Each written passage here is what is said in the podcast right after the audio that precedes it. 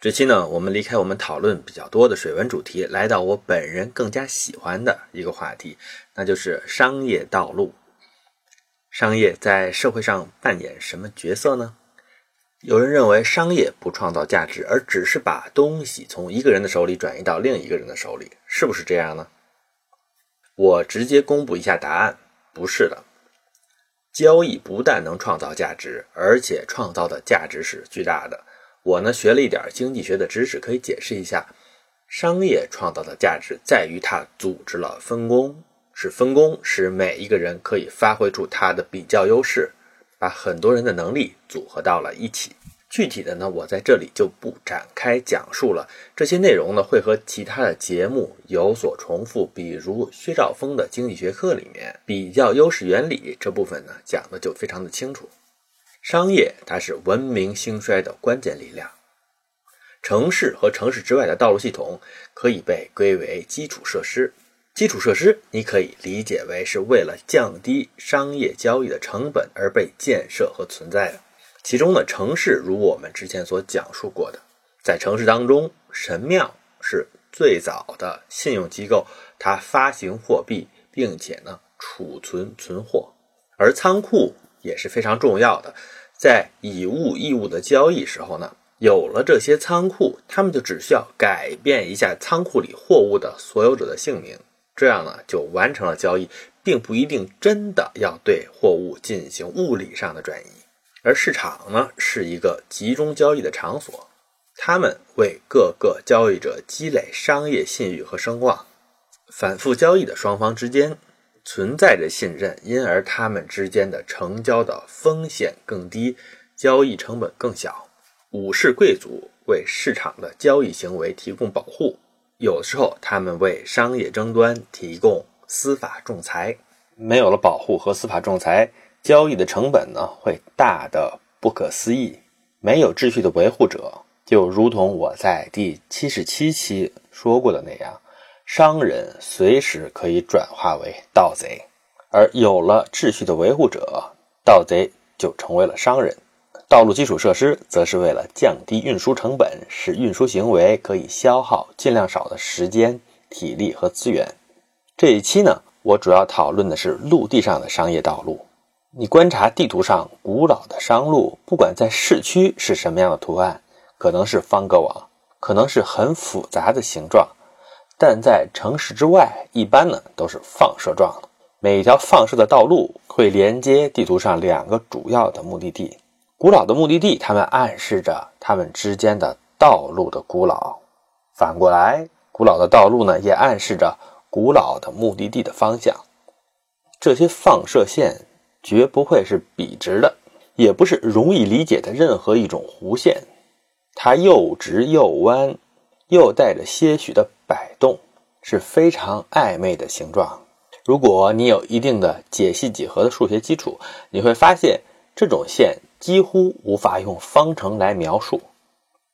我本人呢是学建筑学的，我知道这种形状是建筑师最讨厌的形状。这种形状似乎够不上古典意义的美，或者说呢是非常缺乏理性的。然而，道路呢其实是一种演化系统。人们会走出很多条不同的路线，最后其中的一些经历了时间相对固定下来，而其他的则被荒草覆盖，不再被人们使用。大建筑师柯布西耶曾经很俏皮地说：“路这种弯弯曲曲的形状是骡子走出来的。”下面呢不是原话，大概是这个意思。他说：“骡子总是朝着最不费力的方向走。”绕开陡坡和岩石，而人总是直着走，因为人是有明确的方向性的。科布西耶对这种路的形状是一种嘲讽的态度，但是我认为他嘲讽的东西恰恰就是演化系统的精髓。在一条道路上，人和骡子一起上路，人负责指引方向的，但是骡子也是很重要的，因为货物是他们驮着的。人是有目的性的，他知道要往哪个方向走，而骡子呢？他喜欢走省力的道路，他不喜欢上坡下坡，总是喜欢沿着等高线的方向去走平路。在大方向上，人是管着骡子的，但是呢，人不能一直控制着骡子，那样就太累了。他会大体顺从骡子的意思，在方向有偏差的时候呢，控制它一下。所以呢，一条路的线路，它是人的意志和骡子的意志在各个瞬间加权后的路径积分。其实呢，人也不见得是理性的。还有一种说法说，人的意识和潜意识的关系是骑大象的人和大象之间的关系。潜意识可以在一定程度上接受意识的训练，但是它可能比意识要强大的多。也就是说，在人自己这个层次上，就已经是理性和动物的本能的合体了。一个商队，他们走过的道路可能并不是理性的。也不一定是最省力的，而且呢，它也不需要是理性的，理性不理性的并不重要，他们只是给商路的系统增加了一个选项。不同的商队会走出很多的路线，在众多的路线之后，最后大家最熟悉、效率比较高的一条路会胜出，成为最主要的道路。从一点到另外一点，它可能不是效率最高的。但是呢，它肯定是效率比较高的，而且有大得多的概率比人为设计的一条笔直的路线更加具有效率。我们看，假如道路像科布西耶所认为的那种是人的意志决定的这种笔直的道路呢？那么我从上海到南京去，如果我要一条笔直的路，你可以在地图上看一下。那么这条路，那么这条路要从阳澄湖上面干过去。然后还会从紫金山上面横过去，这样的路呢，当然是非常难修，而且也不一定好走的。而且呢，这样一条直直的路呢，它大概会经过昆山、无锡，但是呢，它就不会再经过苏州、常州和镇江了。这些目的地呢，也是很重要的。我从上海去苏州的几率不一定比去南京低呀，但是这样一条路，它提高了去南京的效率，却降低了去苏州的效率。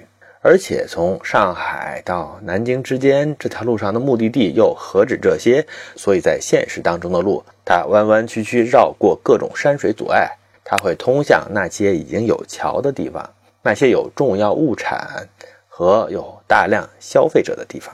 这种效率是复杂的，是人的武断的设计难以充分评估的。作为演化的结果的道路，它的那些弯弯曲曲的抖动。可能是因为某个水井的吸引，也可能是偏向于一个出产石材的矿山，也可能是因为任何你能够发现，更有可能你不能发现的原因。北京我比较熟悉的朝阳门外大街，还有西直门外大街，还有安贞门外的北苑路，都属于这种形状的传统道路。它们在城门里是人为规定而笔直的，但是离开城门之后呢，就会扭转方向。弯弯曲曲地朝着目的地而去。伦敦最主要的街道之一，Holborn Street，是从伦敦罗马时代古城的西北门出来的一条最主要的道路。它的历史可能有两千年那么久。纽约的 Broadway，百老汇大街，是土著民走出来的道路。它比纽约这座城市的历史还要古老。这些道路呢，到今天仍然经常是这些城市最主要的街道。这里呢，我提到了“古老”这个词。古老它本身并没有什么特别的价值，只是一个经历了漫长历史的事物。它可能经历了很多环境的变化和各种挑战。如果它还保持着生命力，那就证明它当中蕴藏着伟大的适应能力，而且它已经是严酷的淘汰后的生存者了。条条大路通罗马。根据写了《地理和世界霸权》的这位作者。Fairgrieve，他的说法，如果你仔细观察意大利半岛的地形，你会发现亚平宁山脉呈弓形，弓背朝右，把半岛东侧压得非常的窄小，山势非常陡峭，沿着半岛的东岸南北的陆路通行非常困难，而西侧的丘陵地区呢，则是比较的宽阔。从意大利北面人口稠密的波河平原向南。你大体上会斜向穿过亚平宁山脉，亚平宁山脉有若干个山口，你可能会选择其中之一穿过。在穿过之后呢，你有很大的概率会沿着阿诺尔河或者台伯河的河谷地带前进。这些河谷弯弯曲曲，但是是最平坦的。沿着台伯河谷南下，你就会来到罗马。在这里，河上有一个小岛有一座非常古老的桥，借助这个小岛跨过台伯河。上面我说的这个套路系统，它演化的结果就是罗马大道之一的卡西亚大道，也是意大利今天的一号高速公路。在古典时期，意大利的南部被希腊城邦占据，其中开发程度最高的是塔兰托和布林迪西，也就是意大利半岛这个皮靴形状的鞋跟的位置附近。从这一带进入中意大利的丘陵地区，你会沿着坎帕尼亚山地之间弯弯曲曲的道路，最后呢也会来到罗马这一带。这个道路系统它演化的结果就是著名的阿皮亚大道。从这种意义上来看，你会发现罗马的位置它本身就是一个道路演化的结果。所以这个小村它能够崛起成为大国，也不完全是靠它历代先王先公的勇气和智慧。地理位置呢，很可能也起到了很重要的作用。在罗马成为大国之后。罗马成为几条大道的出发点，形成了条条大路通罗马的局面。这就是人为的工程确认了骡子们的行动结果。他们沿袭了历史上的商贸路线，是沿着地势最平顺的方向展开的。罗马大道的修建，这个修建过程本身是一个消耗资源的过程。但是呢，这些高质量的道路呢，可以防止积水，减少车辆。颠簸的消耗，节省了通行的时间和体力，最终呢，从总和上是节省了能量，并且呢，发挥出了生产性的作用。这大概是一个成功的案例。